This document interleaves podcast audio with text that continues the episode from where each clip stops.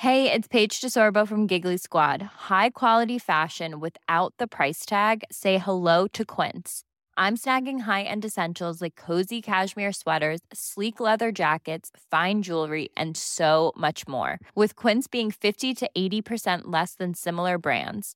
And they partner with factories that prioritize safe, ethical, and responsible manufacturing. I love that. Luxury quality within reach. Go to quince.com slash style to get free shipping and 365 day returns on your next order. Quince.com slash style.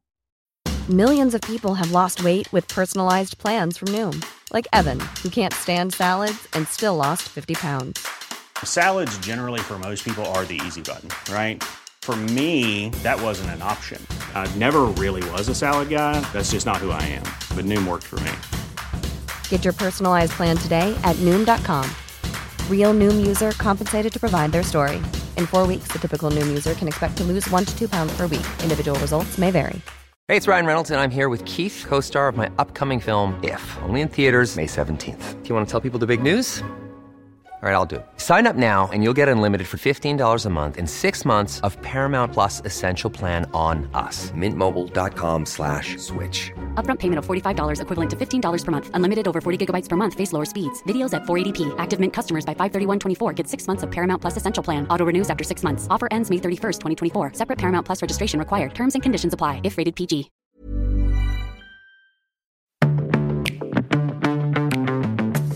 Hello, and welcome to the Love Life Connection podcast, a podcast for successful women who feel like they have it all except love.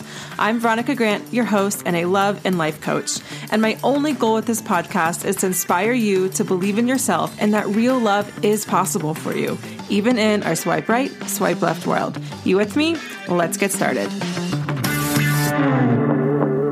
Hello, and welcome to episode number 80 of the Love Life Connection podcast. All right, so today's podcast is a subject that is near and dear to my heart. It is all about getting off the diet train and cultivating a healthier body image.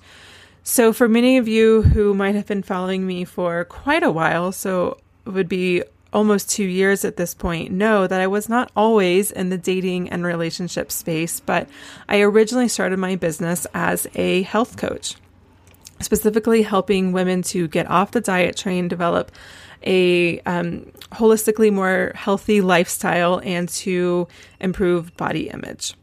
And I could go into a whole big thing about why I switched. I won't do that right now. But one thing that I heard over and over and over again from my clients then and also just women in the community was Veronica, I just want to lose weight. I just need to lose like five or 10 pounds because then I'll feel better about putting myself out there. I'll feel more confident around men. Or I've heard things like, my husband is skinnier than me and I don't feel comfortable having sex with him. And I heard these things over and over again. And I just thought, man, like I've been there before trying to lose five or 10 more pounds or whatever your magic number is, it might be 50 pounds, whatever you feel like you have to lose, it doesn't necessarily or doesn't bring the guaranteed happiness that we're looking for. And it certainly doesn't bring the man that we're looking for either. And I learned that the hard way. And so that's how I got into the dating and relationship sphere because I wanted the confidence to come from another place besides what our weight on the scale was or what our dress size was.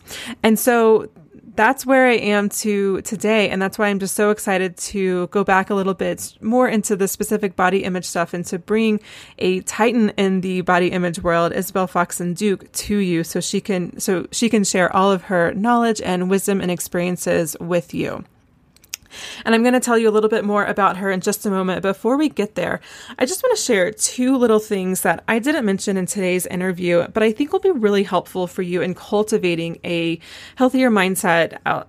Um, and, and a mindset outside of the, the diet or in, in cultivating a healthier body image mindset as well. So, two things. The first thing is when I'm trying to support a client to get off the diet train, because yes, body image comes up all the time in the work that we do, even though a client might come to me before because of relationships or dating. But one thing I try to help them cultivate is a mindset of where healthy meets happy right? So if you're dieting and trying to stick to a certain diet and it's not allowing you to go out to eat or to join friends for a happy hour, or you're constantly having to count what you're eating or keep track of all that kind of stuff, then you're really not in a point where healthy, healthy meets happy. You're at a point where healthy meets, I don't know, stressed or overwhelmed, something, something like that. I've, I've totally been there before.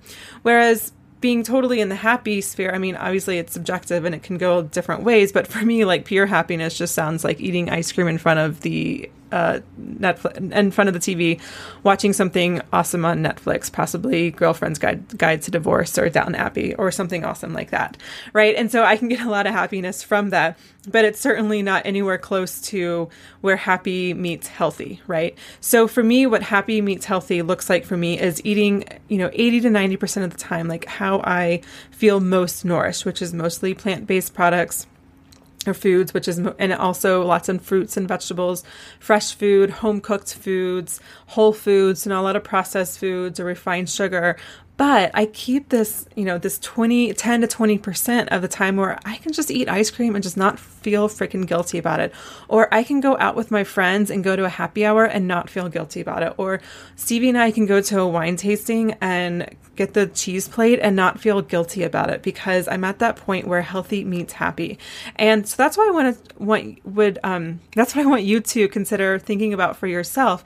And what does that look like for you? So it doesn't have to look like what it, it, doesn't have to look like what it looks like for me, but for you, what does healthy meets happy looks like?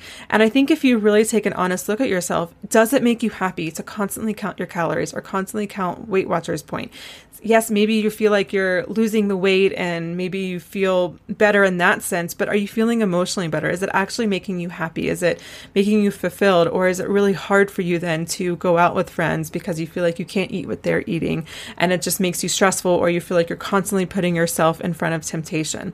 So that's something to think about.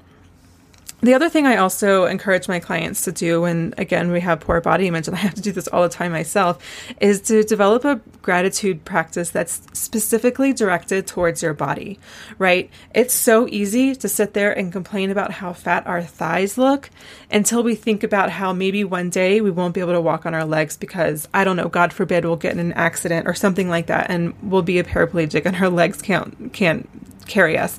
And I know that seems really, really extreme, but I think a lot of times, especially especially us women who just feel like we need to look a certain way, and I and I and I know that's a societal thing that's um, put onto us by the media and patriarchal society and things like that but but if you really think about it like oh my gosh like my legs can can walk my legs can get me from place to place with relative ease my arms can reach up to the you know to grab something off the bookshelf my arms allow me to hug my children or I can see, or I can um, hear. You know, my ears are working. My my my sight is working, um, my taste buds, my sense of smell is working. I heard a story in NPR the other day where a woman doesn't have a sense of smell. She lost it in an infection, and therefore food doesn't taste like anything to her right now. And when you think about the things that your body does for you, it's really hard then to think, but it also needs to lose five pounds, or I need to take a couple inches off my thighs. Um, but just finding gratitude for all the amazing, amazing things that your body does for you. It's my personal belief that our bodies are on loan from a higher power and so it's not for us to to judge what our bodies look like but it's our responsibility to take care of them because again they are on on loan. And so that's my perspective. Obviously doesn't have to be your perspective but i still think that developing some sort of gratitude practice really helps to cultivate a po- more positive body image. And and again isabel will talk a little bit more about this or actually not a little bit a lot more about this in our interview. Now before we get there i'm going to tell you about Isabel in just one more moment, but I, I promise. But I do have one quick announcement for you, which I'm super excited about. I wasn't sure if I was going to be able to do it before the next Date Yourself Challenge and the next Dating Mindset Bootcamp, because yes, PS, both of those things are coming up. Um, but I decided I'm going to do a, another dating refresh. So you might remember I did a dating dating refresh back in May and it was super fun, super successful. Everyone that joined got so much out of it and it was so much fun because it wasn't just like a webinar where you come on and like listen to me and like then you go home and blah blah blah right?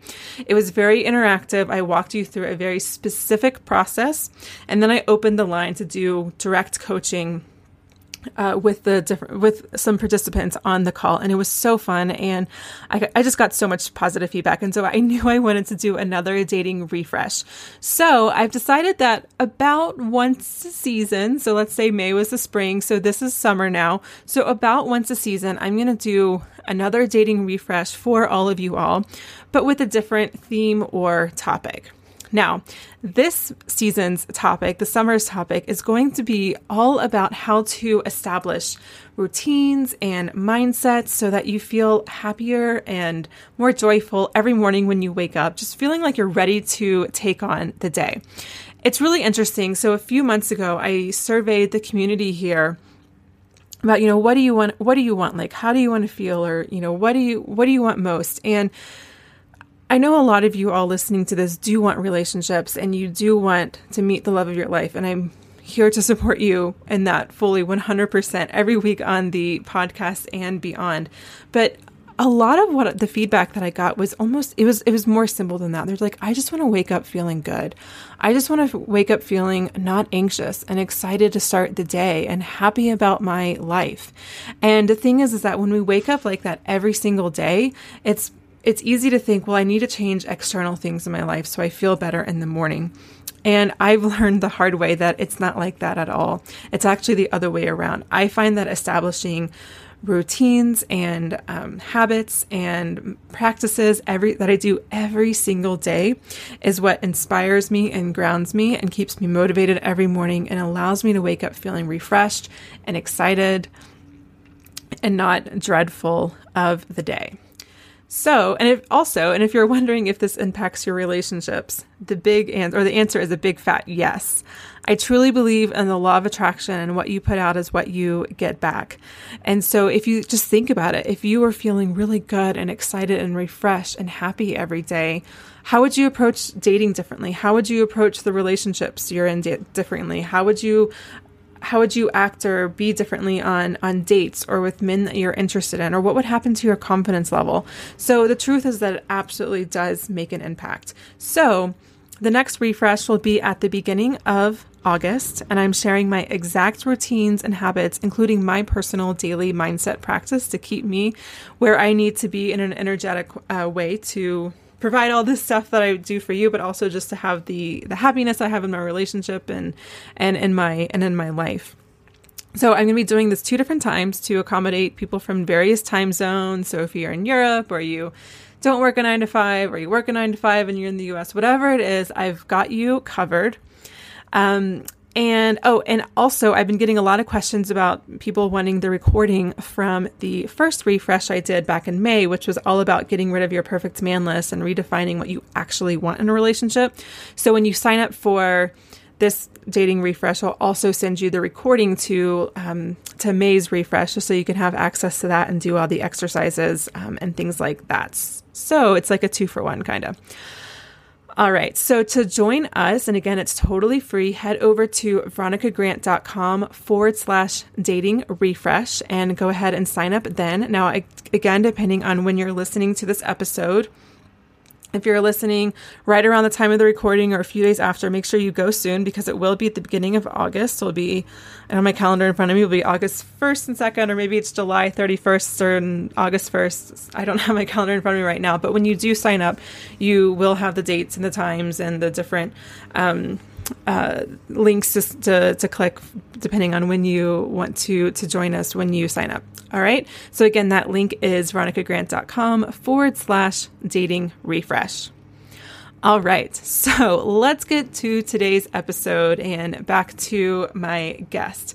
So I've invited my new friend Isabel Foxen Duke to share with you about how to not feel like a crazy person around food or in relationships, because as we talk about on the show, you'll see a lot of crossover and similarity in mindset and emotions when we feel crazy around guys we like or a crazy around food. So she'll walk you through both of that. And let me just tell you a little bit about her because Isabel is quite amazing. So she's the creator of Stop Fighting Food, a free video training program for women who want to stop feeling crazy around food.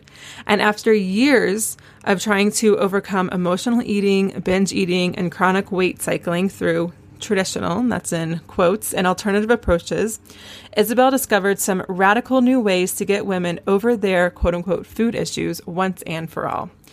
Not just by shifting the mindsets of individuals, but by challenging the dominant diet culture as a whole. She's a fixture and a thought leader in the greater body positive movement, and she's been featured in the Huffington Post, Elle Magazine, xoJane, and has been praised by Ricki Lake. Her writing and free guide, How to Not Eat Cake, can be found at isabelfoxenduke.com, and you can watch her free video training series at stopfightingfood.com. And by the way, we mentioned these links again, as well as some other links in the show, so you can get the links to everything I mentioned, including to the dating refresh, over at the show notes, which is at veronicagrant.com forward slash episode 80, or awesome trick if I know if you're using iTunes, I don't know about Stitcher and the other podcast apps. But if you're listening via iTunes, just tap the podcast screen and that will show the show notes. And every link that's clickable will be clickable there straight from your phone. So you can access all of these resources and free trainings and the refresh that I mentioned throughout the show. All right. So, as you're listening to my interview with Isabel, I want you to consider these questions. Do you feel like you always need to be in control? And do you believe that you need to lose like five to 10 pounds before you can date again? Or do you genuinely believe that dating would be easier if you lost some weight? And do you find yourself constantly on and off again the diet wagon? And do you find yourself just hating your body and just not wanting to go out, whether it's with friends or with men? You just would rather stay home just because you feel crappy in the body that you're in right now? And do you crave just to feel normal around food and or men? All right, so keep these questions in mind as we listen into my interview with Isabel. All right, we are back and I have Isabel Foxen Duke with me. Welcome to the show, Isabel. Thank you so much for having me, Veronica. This is so fun. It's like so it's uh, such a great opportunity to talk about a new subject. I'm very excited to be Yeah, well, I think it'll definitely be like a spin on what you teach women, but I think it'll honestly be very similar, you know.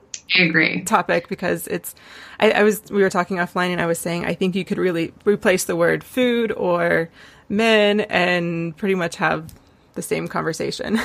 I've actually thought about that for my business. I mean, like there have been moments where I've, because for those of you who don't know who are just tuning in, um, sort of my tagline for my business, you know, how I describe what I do is I help women stop feeling crazy around food, right? Obsessing mm-hmm. about food, um, feeling like they're doing the wrong thing or needing to do the right thing or, oh my gosh, like, you know, if I do it wrong, all hell is going to break loose and I'm just going to like, you know, my food is going to fall completely out of control and the worst case scenario is going to happen and blah, blah, you know, all of these sort of beliefs around food. And quite frankly, I have thought about, you know, maybe just switching it, just literally replacing the word food and being like, I help women stop feeling crazy about relationships and dating, you know, um, uh, because you really could. I mean, take the exact yeah. same principles. And, and P.S., I've done that in my own life. Like, I can attest to this to personal experience, right? Like, everything I teach with food and body, which is really just like basic principles of sanity, you know?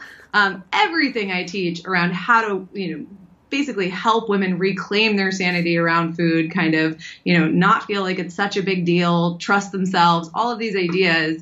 You could, I've, I've personally also used in my life with dating, absolutely. So yeah, completely couldn't agree more that you could just take, you know, they're basic, they're kind yeah. of basic spiritual principles. You know, you can just sort of apply one from the other. Once you really understand the depth of what of what sort of causes these quote unquote crazy feelings, you know, obsession, like feeling like, oh my gosh, I'm not going to do it right, I can't do it right, I'm going to die alone. You know, once you sort of deal with those. Um, when you deal with those feelings in one area, it's actually pretty. You can sort of see how you can apply them. Yeah, how you can apply a lot of the same solution in a lot of areas. Right? It really is oh, a yeah, spiritual attitude shift more than anything. That's that's all it is.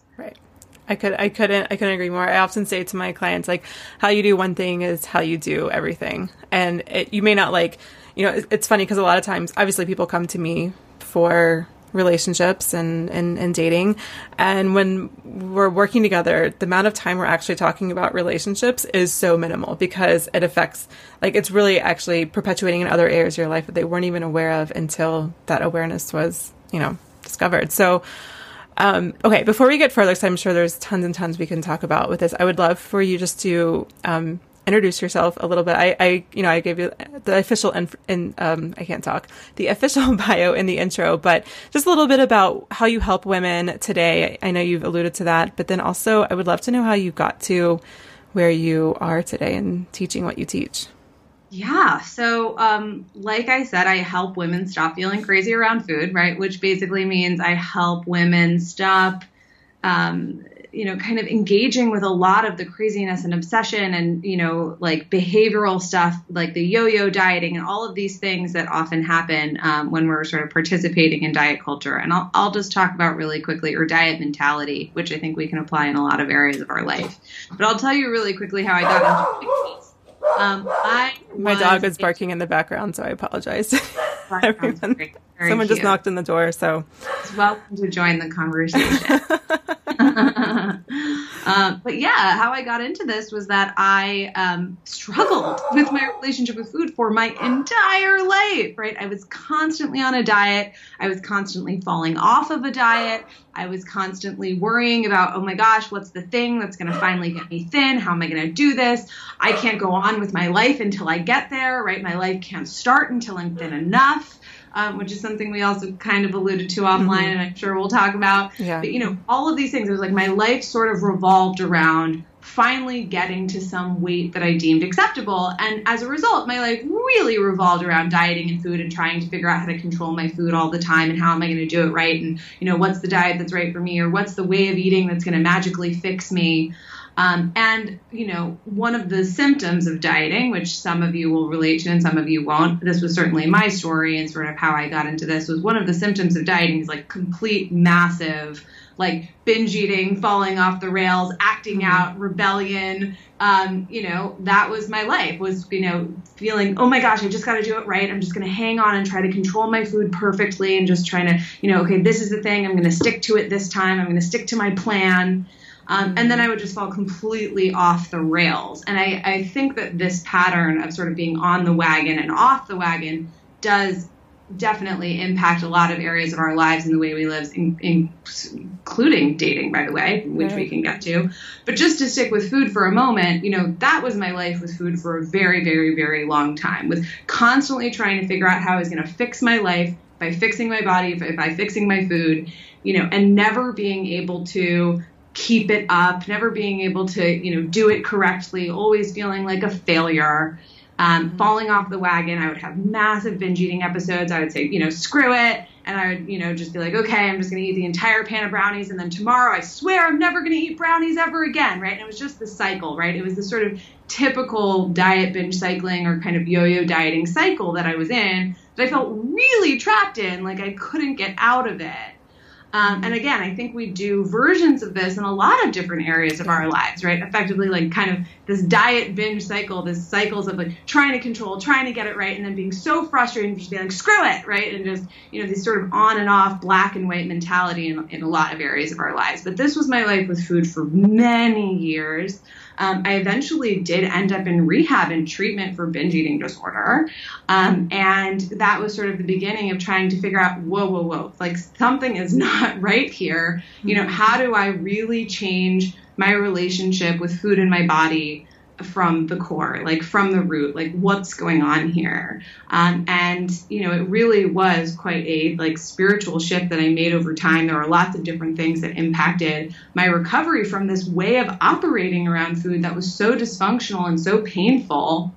Um, and you know, today I have a relationship with food where it's just food, you know, like it's just food. Like I actually, I used to, I used to never be able to do that, right? Like then when people would say, "Hey, Isabel, just eat. Why can't you just eat like a quote unquote normal person? Why can't you just relax?" You know, I would, I would be so angry when people would say that to me. but you know after sort of you know really doing the work that i did spiritually within myself and also really addressing some of the underlying causes of this desire to control my body so badly and you know kind of addressing sort of some of the root issues with this whole cycle that i was in you know i was actually able to get to a place where i quote unquote eat like a quote normal person just a little bit of a tongue-in-cheek way of describing right. myself what we're talking about is just like a place of just peace, like relaxation. Like, I don't care that much, you know? Like, I just eat what I eat. It's fine. I don't think about it. I'm not having these crazy binges or crazy restrictive cycles anymore. It just is what it is. And I just can relax and just eat. And it's just, you know, a thing that kind of I do for pleasure and for nourishment. And I move on with my life. It's not racking my brain. I'm not constantly thinking about it you know, and um, I, I, will say, you know, not to get too far ahead of the game, but you know, I started teaching, you know, when I kind of got here with food, I started teaching this obviously with um, women around food, but I've had very, very, very similar experiences and applied very, very similar concepts in my recovery from quote unquote feeling crazy around relationships, which I have definitely also struggled with my life in my life, and I feel like it's very similar. Um, it's very similar kind of core base changes within myself that I had to make in order to get to a place where I could like you know, just date and have fun and just meet people. And, you know, if we hit it off, we hit it off. And, you know, I can naturally enter into relationships and I can also be totally happy being single and it's fine. And, you know, like all of these just not feeling crazy in relationships basically and just like feeling really good about myself, like wherever I am and as a result having like really healthy non-codependent relationships when and if they come around and when and if they come along right. um, so yeah i don't know. I kind of jumped the gun there but um, yeah no that's definitely a topic i want to get to. Um, i i would love for you to share a little bit about you know you said it was a, a spiritual process for you to get out of the the binge cycles and i know a lot of women listening to this again even though they're listening because of relationships and dating they can definitely um, relate to the constant diet. I mean, a lot of people come to me originally because I was originally a health coach talking about weight loss and they've just stayed along with me along my transition. So, what we're, you know, for someone who is in that cycle right now, um, what, what are a couple things that they can start doing right now? Or something. always ask me like, what are like the actionable steps? Yeah. And it's hard for me to give specific actionable, right. Actionable steps. It's more like addressing the underlying beliefs and recognizing yeah. what you're doing and like mm-hmm. being like whoa that's what i'm doing and mm-hmm. kind of challenging that and like kind of you know, seeing what's going on really for the first time so i'll just start with probably the biggest overarching concept that i talk about both with food and that i talk about with myself in my personal life not just like dating and relationships just like in most areas of my life is you know, I really, this constant obsession with trying to control outcomes and trying to control the way things should be and feeling like my life is dictated by like the picture I think it should look like um, is a huge, huge topic that right. very, very, very much um, influences how I work with women around food and body and sort of really letting go of that. Like letting go of what I think it should look like, letting go of like feeling like, oh my gosh, I need to do the right thing, you know, like feeling like.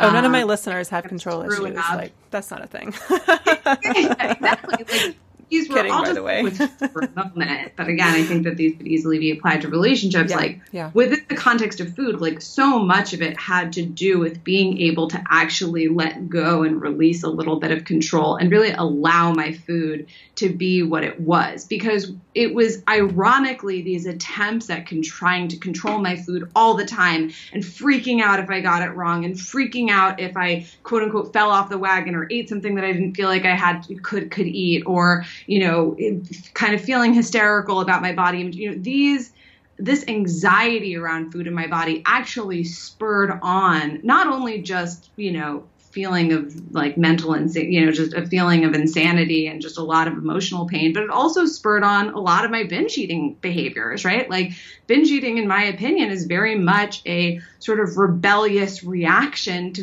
feeling like you know i have to sit on my hands to trying desperately not to eat right? Like i often give the um I often give the metaphor of binge eating as like you're you're quote you're dieting, which I use that term broadly, meaning you're trying to lose weight, right? You're trying to lose weight, you're trying to do the right thing with food, and you're like, okay, I got to get it right. I got to do it this time. I got to make my body look a certain way. And I'm like hanging on, just trying to do the right thing. I'm like hanging off the side of the cliff, just by my fingernails, trying not to fall off of the cliff. Like just trying to just hang on tight to whatever that, you know, rule that I'm trying to stick to or whatever that sort of boundary that I'm trying to stick to around food that makes me feel safe and makes me feel like, okay, everything's going to be okay. I'm finally going to lose weight, blah, blah, blah, blah. Right every time I would stick, I would hang on, just hanging on by my fingers nails, right? Like I used to think to myself, like I basically was saying to myself, like, don't eat, don't eat, don't eat, don't eat, right? Just ha- trying to hang on to this diet, right? Or this restrictive, this restrictive mechanism around food. And it was like the harder I clung, like the harder that I would hold on, trying not to eat the thing that I thought was wrong or trying not to eat, quote, too much or trying not to do the wrong thing with food, the harder I tried to control it, the more the the bigger the rebellion would be, right? Like the bigger the binge eating episode would be, you know, the the farther I would fall when I inevitably did let go, right? When that time came where I just couldn't take it anymore and I was like, ah, screw it. It would just be set it would be like the floodgates would open and I would just go on a rampage with food, right? And, and again, this was my personal experience with binge eating, but I really sort of started to recognize that those episodes happened as a reaction to this uh, to this clinging to this trying to get it right to this trying to make it go a certain way mm-hmm. um, and you know it's a, it actually we now know there are lots of biological mechanisms that are involved with this you know people always say like quote diets don't work that's what this is part of what they mean is that oftentimes when you put somebody in a cage and tell them not to eat something right they're going to feel really compelled to want they're going to want to eat it more right, right. like they're like, it's like don't press that red button exactly don't press the red button don't press the red button you're like god i wonder what the red button does you know and so this is this is very much um, cycle. I mean, there are biological reasons, but this is also very very psychological. And I think that there is also just something about like feeling like you're in a cage, like feeling like you're deprived, feeling like you can't really be be yourself, and then just uh, you know, just like these wild kind of outbursts and just that was the cycle that I was in for a very, very long time. And if you want to, you know, t- so really so much of my problem around food was started ironically, this feeling of out of control, this feeling like, oh, I'm just such a failure. I suck. I can't stop eating, blah, blah, blah, was actually happening in correlation with my constantly trying to control it and make it go my way and being super attached to the outcome being a specific thing. And I need my body to look this way. I need my food to be look this way right? These two this trying to control and this feeling like I'm totally out of control and I'm failing miserably were two sides of the same coin right. right? This trying to make it go a certain way and this feeling like shit when it didn't work in quotes they were two sides of the same coin. One doesn't exist without the other, mm-hmm. right? Like you can't fall off of a wagon you're not on. Um, uh, yeah, and the truth is, like, when I just started relaxing and sort of was able to let go of that grip, right, a little bit, and really kind of relax, listen to my body, develop self trust, and obviously these are again big concepts, right. you know, I right. spend hours teaching, right? But when I was able to really start to think about letting go and sort of letting go of the reins a little bit, being comfortable with my food being a little messy, right? Those wild, rebellious binge eating episodes stopped happening, right? Yeah. It was like I was giving myself the space to be myself with food. And as a result, I wasn't rebelling against these like deprivations that I was putting around myself. Right. Um, right. Yeah. Well, so let me ask you, let me ask you a question. So part of my story, and those listening will may be familiar if they've been listening to me for a while part of my story with getting out of the the diet cycle that I was in is I was I was for me I was a calorie counter and I used MyFitnessPal for forever like and then before that it was all in my head. And I eventually it's a long story I won't get into it but I stopped that because I had I had worked on the Obama campaign. I was like not really I didn't have time literally to count calories. Like literally, there was no time, and so I was exhausted and sleep deprived and all those things after the campaign ended. And so I was literally too tired to start counting again. And so what I did instead is I had these vegan friends, and they would always post their pictures. And it was like when vegan veganism was becoming more trendy and all that kind of stuff. And they'd post pictures, and they just like really loved food from like a full sensory experience. And I was like, oh my god, I want that relationship with food. And and so I like pretty much overnight decided to become a decided I was going to become a vegan, and I'm not a vegan anymore. But at the time, it served as like because I didn't know how to eat without like having basically like rules. Do you know what I mean? And and so it gave me rules to follow until I was, I guess, able to build more self trust and you know listen to my body as to what it needs and when it needs milk and when it needs dairy and or, or um, meat it or like whatever step else. stone, right? So- like you're letting go of restrictions, like slowly but surely. Yeah, kind of. so I'm so that was my experience, but I'm just kind of curious to hear either like what your experience was or what you've seen um, other women who are like, okay, like I get it, like the dieting thing, it doesn't work, but I don't know how to eat when there's no rules because otherwise I just go crazy and I just don't know what to do. Um, so what what what would you say to that? Yeah. So for so typically speaking in sort of the recovery circles when it comes to quote food issues the most commonly the most common answer to that question and certainly what i think you know what i definitely recommend as sort of this like stepping stone to recovery right is the practice of intuitive eating so intuitive eating is like a huge buzzword. If you Google intuitive eating, you're going to find a bunch of stuff. Intuitive eating is is I would say probably like the most typical or most classic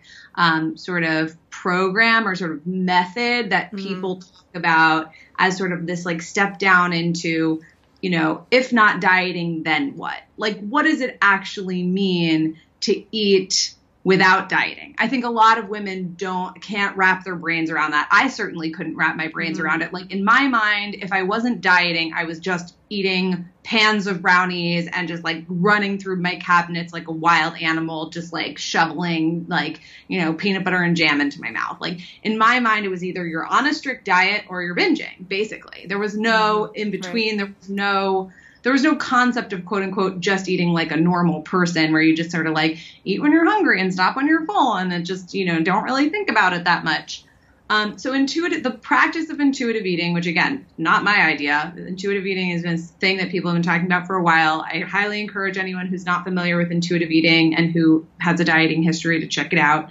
Um, but intuitive eating is basically sort of answers the question if not dieting then what right like if not dieting how do i actually what does it even mean to eat without dieting like what does that even look like um, and so there's a lot of kind of components to I think like fully recovering from dieting and fully recovering from diet mentality and fully recovering from this sort of like dysfunction around food, which is often also very much emotional and there are lots of different things involved.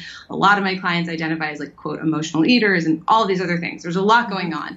But for starters, as like the first entree to the question, if not dieting, then what? I would definitely recommend. I'm definitely a proponent of, of quote intuitive eating, which is the practice of actually checking in with my physical body and asking myself, like, am I hungry? Am I full? What am I hungry for? Most dieters have completely lost touch with their natural biological instincts around food, right? Like this is very, very problematic. The one of the biggest issues with dieting is that we literally forget how to do something that we were born instinctively knowing how to do. Like if you look at babies eating baby food, they'll like eat the baby food until they're done with the baby food and then they kind of like push it away from their mother's they're, they'll push the spoon out of their mouth, right? Like at mm-hmm. some point it's like they just know when they've had enough we all, as babies, naturally knew how much to eat, what kind of foods we liked. Like we just sort of naturally weight regulated as babies. Um, and as children, basically up until the point that we started dieting, we kind of had like a pretty intuitive, right, natural relationship with food that where we didn't really even have to think about it. We just kind of like ate the thing. So intuitive eating, which is really about, whoa, reconnecting with that, reconnecting with my body. Remember, this is about hunger. This is about fullness. This is about what your body actually needs for nourishment. Remember all those biological signals inside that you've been ignoring, you know, in exchange for following your Fitness Pal app or whatever, like counting points or counting your calories or whatever it is, right? This is what we mm-hmm. need to get back to, right? If you don't get back to that, you're probably going to continue to diet and cycle. Or if you're, quote, successfully dieting, which is a very, very, very, very small number of people who don't end up binging or don't end up re- rebounding, like it's literally like less than 5% of dieters will end up binging, rebounding, yo yoing within three to five years of their first diet, right? if that is if you're in sort of falling in the camp of people who are just like buckling down and just like just figuring out how to restrict successfully you're probably miserable right you're Mm-hmm. probably not like feeling super happy about your relationship with food. So yeah so intuitive eating is sort of like let's come back to ourselves let's come back to our bodies and how our bodies actually feel. Let's reconnect with our biological instincts which is a very physical practice. It's like kind of a technical practice in many ways. Like really this is this is science right? It's like wow you actually have hunger signals you know? Like when you go into a blood sugar like when your blood sugar crashes and you go into a calorie deficit you actually get like a growl in your stomach that's made by stomach acid right? There's very physiological things happening. This is not a woo woo concept you can actually learn how to listen to your hunger signals to know what and how much to eat and when right um, that being said, the implications, the greater implications of listening to your body to make a decision about anything are huge Yeah. from a spiritual perspective. Huge, right? Like I mean, like we could talk about this in the in the realm of dating or Oh, in the yeah. realm of any of life's issues, Yeah. right? I mean, I think some of the biggest problems women and people face is that they are not listening to themselves, right? We've lost self trust. We keep trying to like make it look the way we think it needs to look according to the outside world and therefore completely disconnect from like actually our authentic desires. We cut ourselves off and then we constantly feel either deprived or confused or indecisive, right? And in reality, right, like these, we as children, like as babies, before society got to us, were pretty good at making decisions about what we wanted to do, right? We weren't all that confused about what we wanted, when we wanted it, how much of it we wanted. You know, these are things that are kind of natural within us. So I hope it's um, hopeful to you guys that you can actually relearn how to do this. Um, certainly on the food front, Yeah. relearning it on the emotional front is a little bit more challenging, but learning it on the food front is like baby steps. It's like the first frontier. I think for me, intuitive eating was like the beginning of learning how to listen to myself in a lot of other areas of my life, but it was actually easier. It was easiest to start with food because it's so physical Yeah. um, and in many ways more obvious in quotes than listening to myself in these sort of other emotional arenas. Yeah, yeah, I, I, I totally, totally get that. Um, I'd love to go back to, you know, we were when we were babies, we knew how to intuitively eat, um, and then of course society happens and socialization, socialization, diet culture. I know you talk a lot about that. Can you, can you talk a little bit about that within the context maybe of, of um, um, dating and just how it all kind of mixes together and makes us feel like we have to be look a certain way in order to get the guy and kind of like where that breakdown happens and can you talk a little bit about Yeah, that I mean, well, there's sort of like two components to that question. Mm-hmm.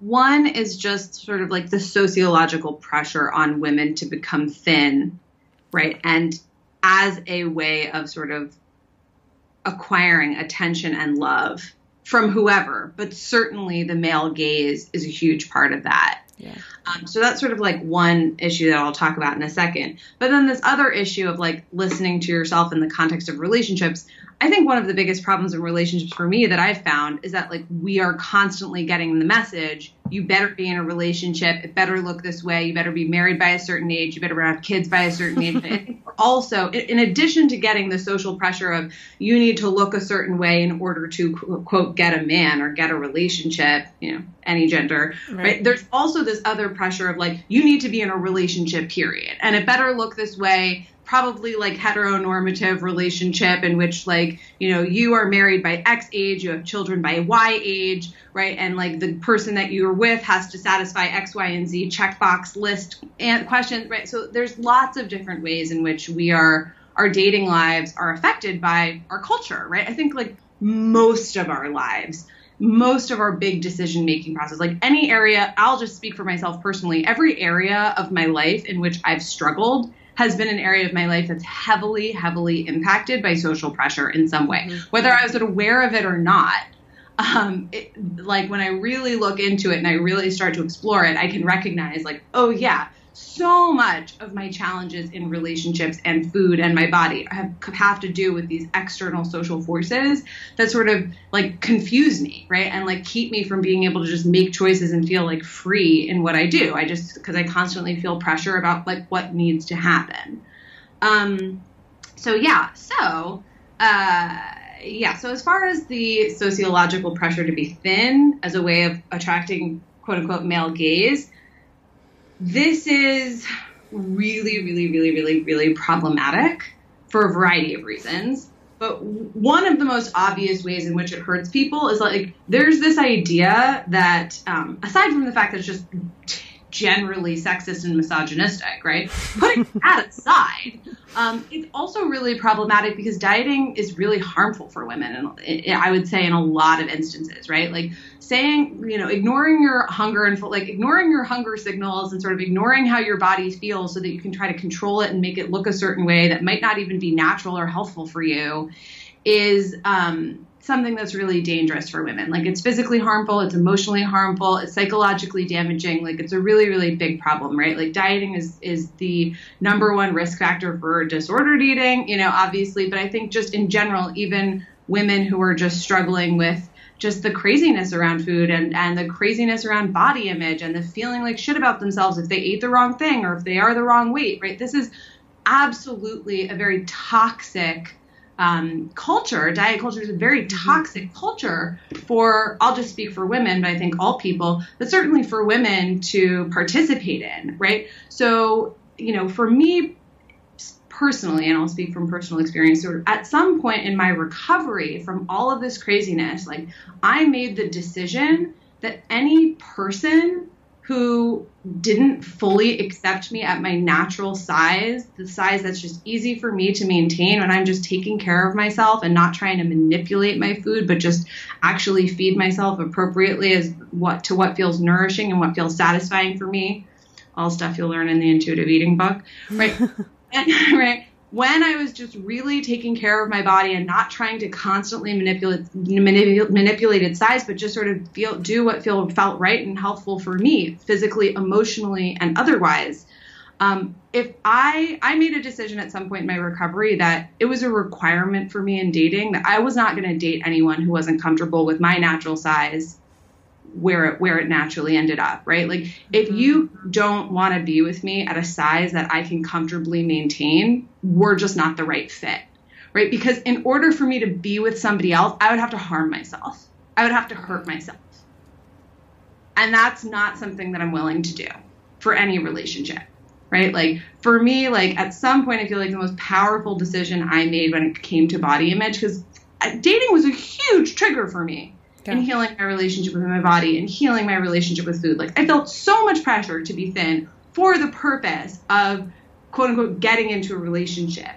Um, at some point, I just made that decision. I was like, you know what? Like, if I have to like enter into this diet binge cycling thing again, if I have to screw around with my food, if I have to force my body to do something that's not like fully natural and comfortable for it, this is just not the right fit you're just not the right person for me period and end of discussion right. right and irrespective of size like the reality of the situation is that while there are tons while there are you know people who are attracted to all sorts of different body types of course there there would be men who are not interested in me there are men who just want to date women who look like Gisele Bundchen and i just don't want to date them yeah. Right? It's just like it's just not the right fit. It doesn't line up. Thankfully, there are tons of guys who think that my body's perfectly sexy and fine the way it is.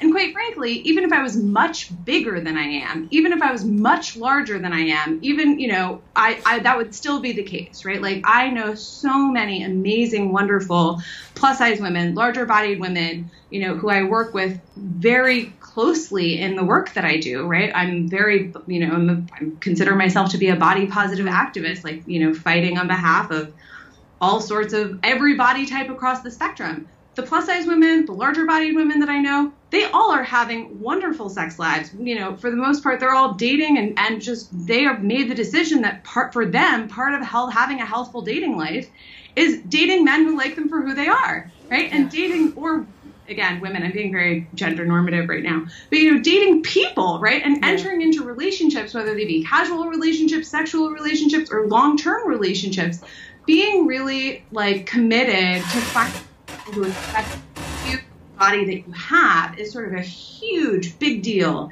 when it comes to healing your body image right i don't think for me personally it became very very clear that if i was going to get into a relationship with somebody for whom i had to diet that relationship was always going to be at risk i was always going to feel insecure mm-hmm. and nervous i was probably i wouldn't be able to relax around food my whole life yeah. if i ended up marrying let's say a person who required that i be a certain size yeah.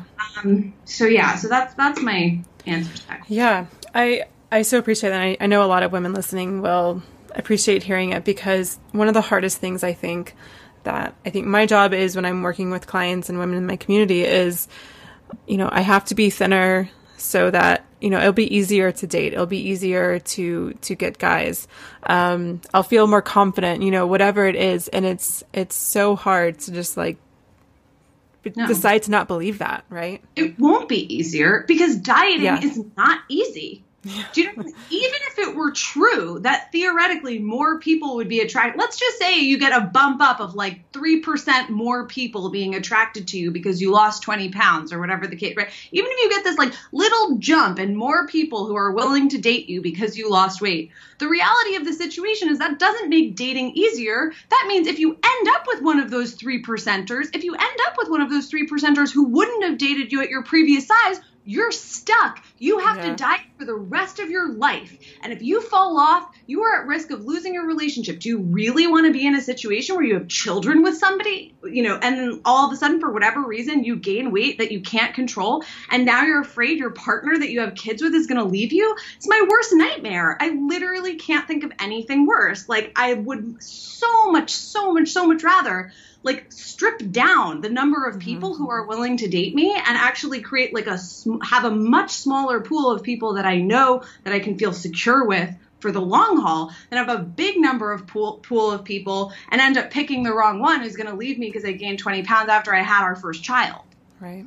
You know, I mean that is a nightmare. Like it is so much more important, right? I mean, like, really, truly, it's like if you are not with somebody who fully accepts you, embraces you for who you are, which probably means being cool with whatever weight you're at now, even if it were to change in the future, right? It starts with accepting you the way you are right now, right? If mm-hmm. that is not there as a baseline, you don't have a relationship yeah. to speak.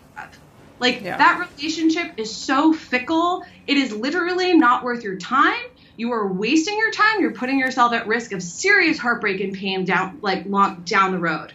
Yeah. Right? You are much better off weeding out whatever assholes wouldn't want you at a different size, right? Yeah. Like, I mean, or wouldn't want you at the size you are now. If you're with somebody who literally wouldn't want to like go on a first date with you at your current size or wouldn't want to be with you long term at your current size, guess what? That person is probably not a safe person to be married to. Trust me. Trust me, you do yeah. not want to be married to that person. That's like a hellish life. It is not easier. It's way harder. Like that is how people get seriously fucked over in mm-hmm. relationships. Yeah. Don't do it. yeah.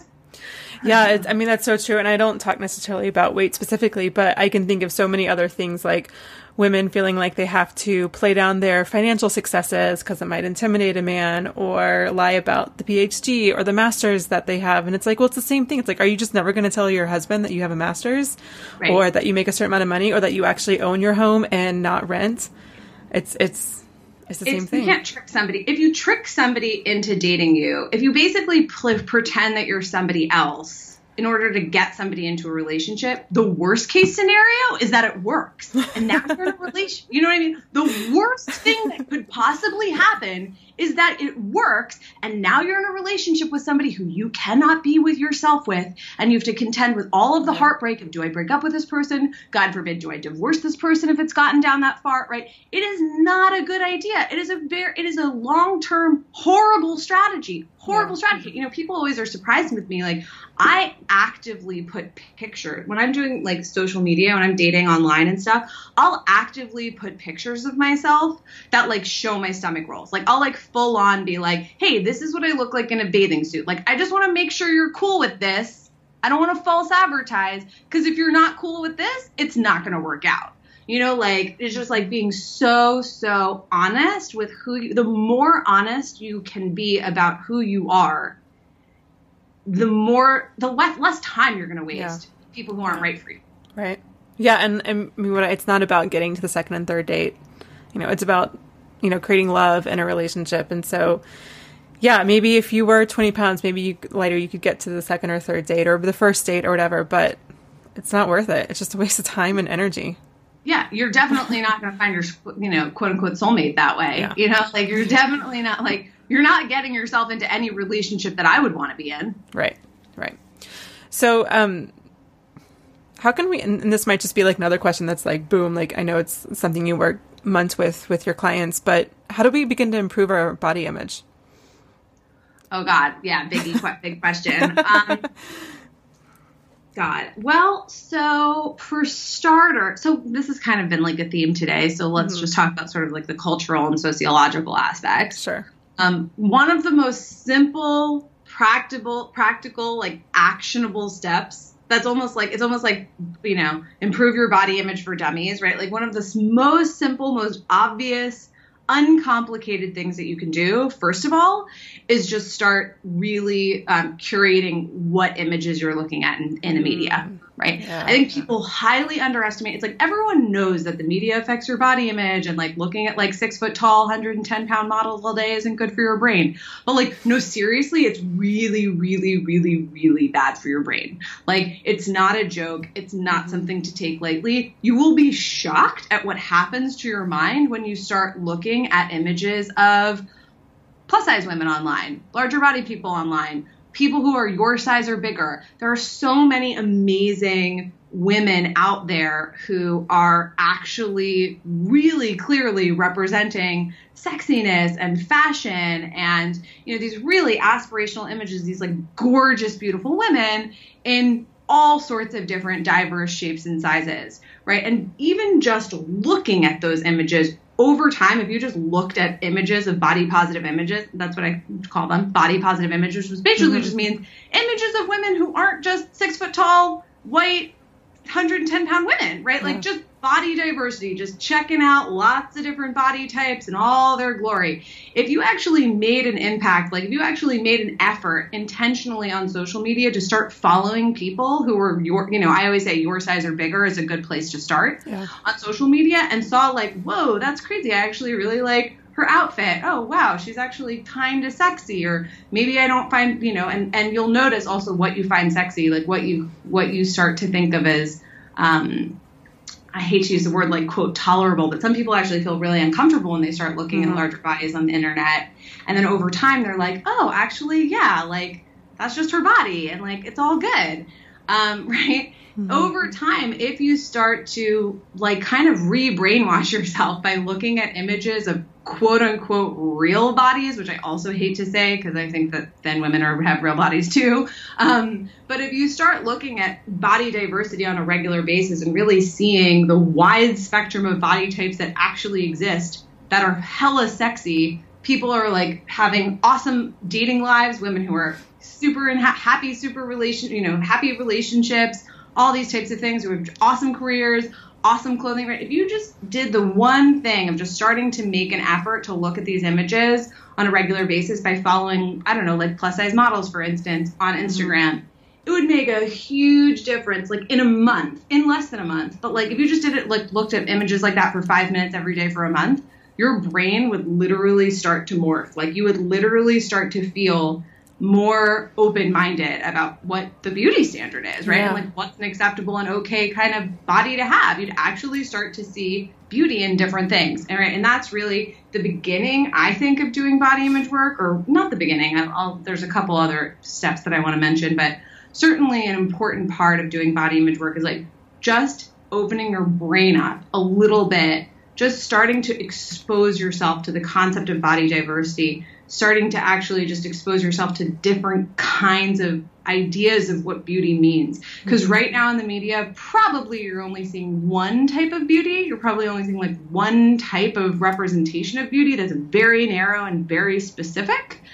Um, and it's you'll be shocked at like what it can do for you to start looking at body positive images online. So that's like a obvious specific one that people can do. What are some? Um, do you have some favorite accounts or hashtags? Yeah. Well, so and it kind of depends on what you're into, right? So I always say like your size or bigger. So like depending Okay. on where you are, different images are going to resonate. So plus size models, interestingly enough, could be anything from like size 6 to size 24. Yeah. Like that's the irony about like that's the irony of like when we talk about plus size models is that plus size model basically just means not straight sized model. It just means not zero double zero to 4. Yeah. Um, and so, you know, as a person, like, so for me personally, like, you know, initially, like, I really wanted to like look at images of women who were like kind of my size ish or a little bit bigger. Um, and so I kind of sought out plus size models who kind of fit that idea. Um, again, it's hard because, you know, models often, there's other, you know, they, they, um, no one's going to look exactly like you, right? And that's not necessarily the point. I mean, I think getting a diverse range of images in your brain is really, really important. Like, I also look at, regularly at images of women who look nothing like me and like really try to actively like perform the skill, right? Exercise my brain by like looking for the beauty in all sorts of different images of women.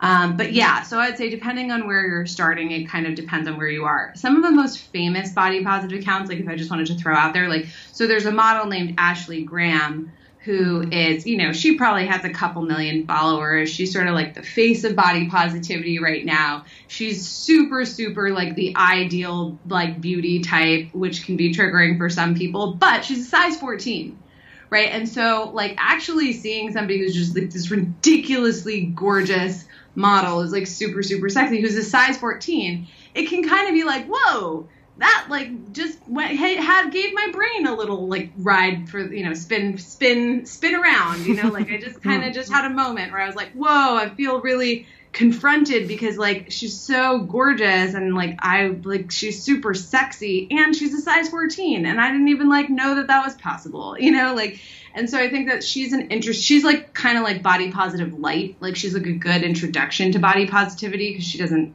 she's not super threatening or confronting to people who are struggling with a lot of fat bias and a lot of weight bias and a lot of just fear around size um so yeah, so Ashley Graham is like a super famous one. Um, one of my favorite body positive accounts is one of my closest friends, Virgie Tovar, who's she's a super famous, outspoken fat positive activist. Um, and she is just she just has like incredible images. Like she is just living her best life in like a untraditional, non-traditional fat body, right? You know, like she is just living her life in the body that she, that God gave her, so to speak and she made the decision at some point that she wasn't going to hate herself for it. Like she was just no longer going to spend all day at the gym like trying to like make herself different which i'm you know i'm sure she mm-hmm. tried for decades and then she was like i can't i'm not going to do this anymore. Like i want to go have sex with people now. I want to date people now. I don't want to keep waiting um, to live my life until I'm thin. It's a horrible way to live. And the truth of the matter is, is because dieting is so ineffective for most people, and most people don't keep weight off for very long, a lot of people end up just never dating and never getting out there, quote unquote, which you know is like a Yeah. language thing, yeah. But like, uh, you know, just never, just never allowing themselves to enjoy the pleasure of romance or the enjoy enjoy the pleasure of like meeting new people or even just having fun with their girlfriends. Like you know what i mean? Like people just literally stay inside Yeah. because they're just ashamed of their bodies right? And i think that this is it's just so sad because the truth of the matter is is like there is no magic diet bullet guys. Like i don't know if you got the memo that diets don't work you know like but like there really isn't right? It's like the best that like you can do is just sort of like take care of yourself and see where your like natural body size ends up right? Like wherever it ends up which is going to be different for different people you know, it's just kind of going to be what it's going to be. Like at some point, you've got to let it go. This desperate attempt to try to control all the time because it's gonna. It often will even lead to more rebound weight gain, binge eating, yo-yoing, all of the Yeah, stuff that I was talking about earlier. Right? It's super not helping you at all. Right? Yeah.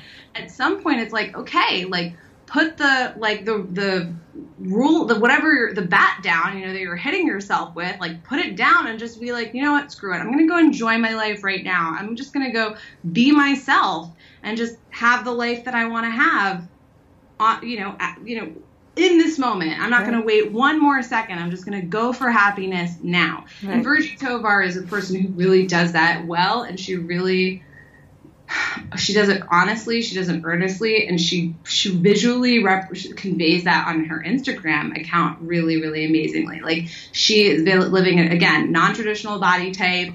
Um, she is woman of color. She's a uh, you know larger she self-identifies as fat and she is just fucking going for it in life you know? Like she just does not hold back on just pleasure and enjoyment and just living her best life. And you know she dates who she wants to date and she um you know she always says yes to the party invitation you know and she's just like looking for adventure and fun and excitement. Like she's just done being forcing herself to be miserable because maybe she'll be thinner later. Um, which again like she she actually always tells the story. She's like yeah even when I was thinner, when I was dieting like crazy, I was so miserable and I couldn't even go out to eat dinner with my friends. You know, yeah. like I couldn't even I couldn't eat anything at the restaurant when I was dieting. So sure I was thinner, but I couldn't even have the relationships. The thing that I thought that I would get when I was thin, I couldn't even have right. because you had to be so obsessed with dieting to maintain it. Yeah, um, yeah I've I've had a lot of women say, "Well, I I lost a lot of weight, but I was still attracting jerks." And it's like, yeah, because yeah. the weight wasn't the problem. right, right. yeah, exactly, exactly. I mean, honestly, like, and I think that that also kind of goes back to that three percent, right? Like, if you were like dating guys who, for whatever reason, like cared that you lost weight, like that's a red flag. Mm-hmm. Right. Yeah. Well, I know that you have a you have a video training series. Um, can you talk a little bit about that and where listeners can find that? Yeah, so um, I have my sort of like in- internet introduction to my work mm-hmm. uh, is my video training series. I'm not a big social media person. Um, I'm not a big, yeah, I mostly just uh, do my website and I talk to people via email. Um, so yeah, I would start if you don't, if you're like kind of like maybe she's onto something, maybe she knows a thing or two about this whole food, body image, life thing. Um, definitely check out. I have a free video training series that is designed to help women stop feeling crazy around food, right? And stop with all of the very, you know, and kind of end the cycle of diet binge cycling, all of the sort of various different kinds of compulsive behaviors around food that can accompany that that mental attitudes and way of operating that diet mentality really represents. Um, and so, yeah, if you're interested in um, working around any of this on the realm of food or uh, body image, certainly we talk mm. about that quite a bit in um, my programs and my coaching programs. Um, the best introduction to my work is my Stop Fighting Food video training series, which you can find at stopfightingfood.com. Cool. Awesome.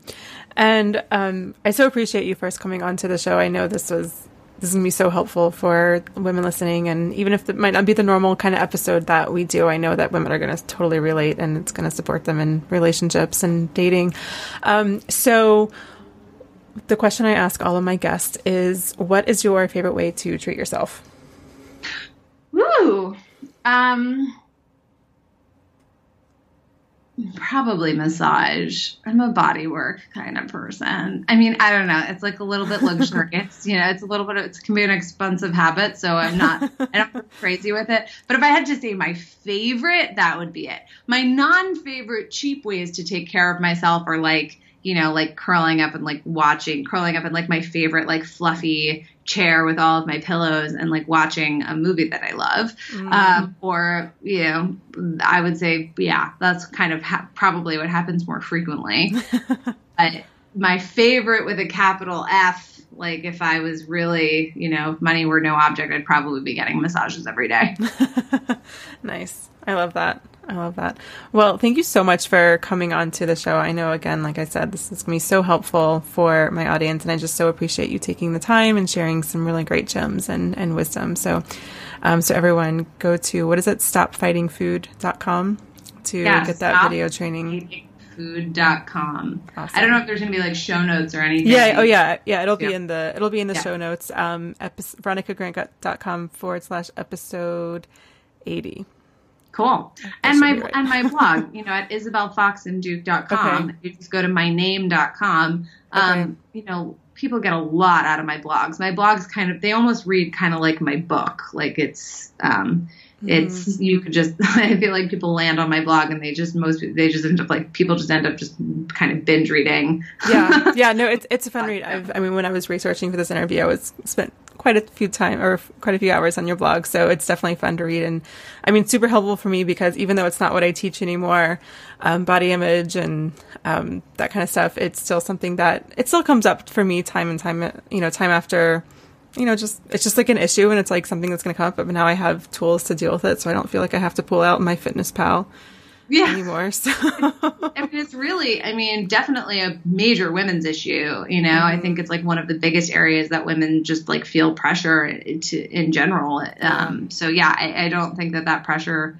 necessarily ever goes away. It's just like yeah. you said about like how are you dealing with it? How do you think about how are you managing that yeah. pressure and how are you man how are you are you look you know this is real it's really kind of like a form of oppression against women and like can we start to think about it in a way that um, you know is uh, less harmful right and start to kind of you know deal with it as something that we don't necessarily have to participate in. You know, it's not my fault that I'm feeling this way, and kind of just start to change how we relate to this sort of, excuse my language, like fucked up social situation that we're in.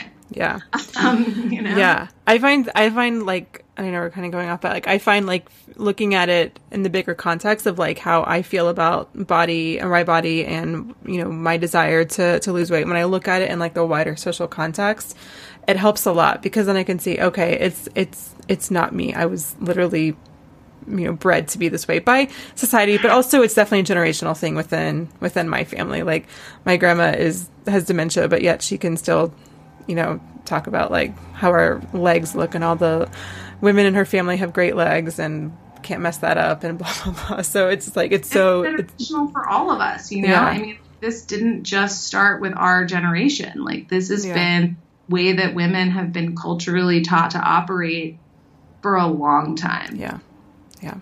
Yeah. So true. So it definitely takes a lot more than just listening to an episode like this to, yeah. you know, you have to do some work. To, yeah. You have Sign do. video training series and that's like the beginning and you'll yeah. learn a bunch of stuff and you'll get emails with all sorts of like resources for dealing with body image and body issues and food diet issues and all sorts of stuff. Cool. Um, but yeah, if you are interested at all in this topic of like, oh gosh, it, you know, what do I do? I feel crazy around food. I hate my body. Blah blah. All of that noise. Um, mm-hmm. Yeah, you probably cool. need support, right? And so, yeah. you know, I definitely want to share any resources that I have um, to give women that support. That's my goal. That's my mission. Yeah, I love it. Well, thank you so much. And yeah, a reminder, everyone, this the link will be in the show notes if you want to go grab those those videos. All right, thank you so much. This was so wonderful. So I'm just so appreciative. Thank you. Thanks for listening to the Love Life Connection podcast. Find the show notes to this episode and all episodes at veronicagrant.com forward slash podcast. You can also grab bonus downloads and more resources to help you find love at veronicagrant.com. That's also the place you can learn more about my private love and relationship coaching and group coaching programs. And if you love this podcast, it would mean so much to me if you took a moment to leave a rating or review in iTunes. It helps me to build this amazing community and help more amazing women like yourself find real love. And until next time, remember remember this wherever you are is exactly where you need to be. You aren't broken, you don't need to be fixed. And even if you've never had the relationship you want before, it doesn't mean you can't have it now.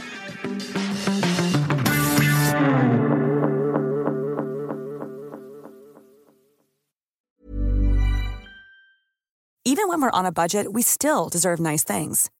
Quince is a place to scoop up stunning high end goods for 50 to 80% less than similar brands.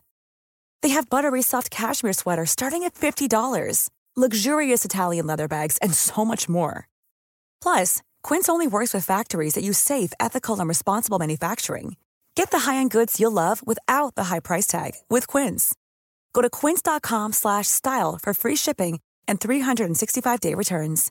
Imagine the softest sheets you've ever felt. Now imagine them getting even softer over time That's what you'll feel with Boll and Branch's organic cotton sheets. In a recent customer survey, 96% replied that Boll and Branch sheets get softer with every wash. Start getting your best night's sleep in these sheets that get softer and softer for years to come. Try their sheets with a 30-night guarantee. Plus, get 15% off your first order at bollandbranch.com. Code BUTTERY. Exclusions apply. See site for details. Hi, I'm Daniel, founder of Pretty Litter. Cats and cat owners deserve better than any old-fashioned litter. That's why I teamed up with scientists and veterinarians to create Pretty Litter. Its innovative crystal formula has superior odor control and weighs up to 80% less than clay litter. Pretty Litter even monitors health by changing colors to help detect early signs of potential illness. It's the world's smartest kitty litter. Go to prettylitter.com and use code ACAST for 20% off your first order and a free cat toy. Terms and conditions apply. See site for details.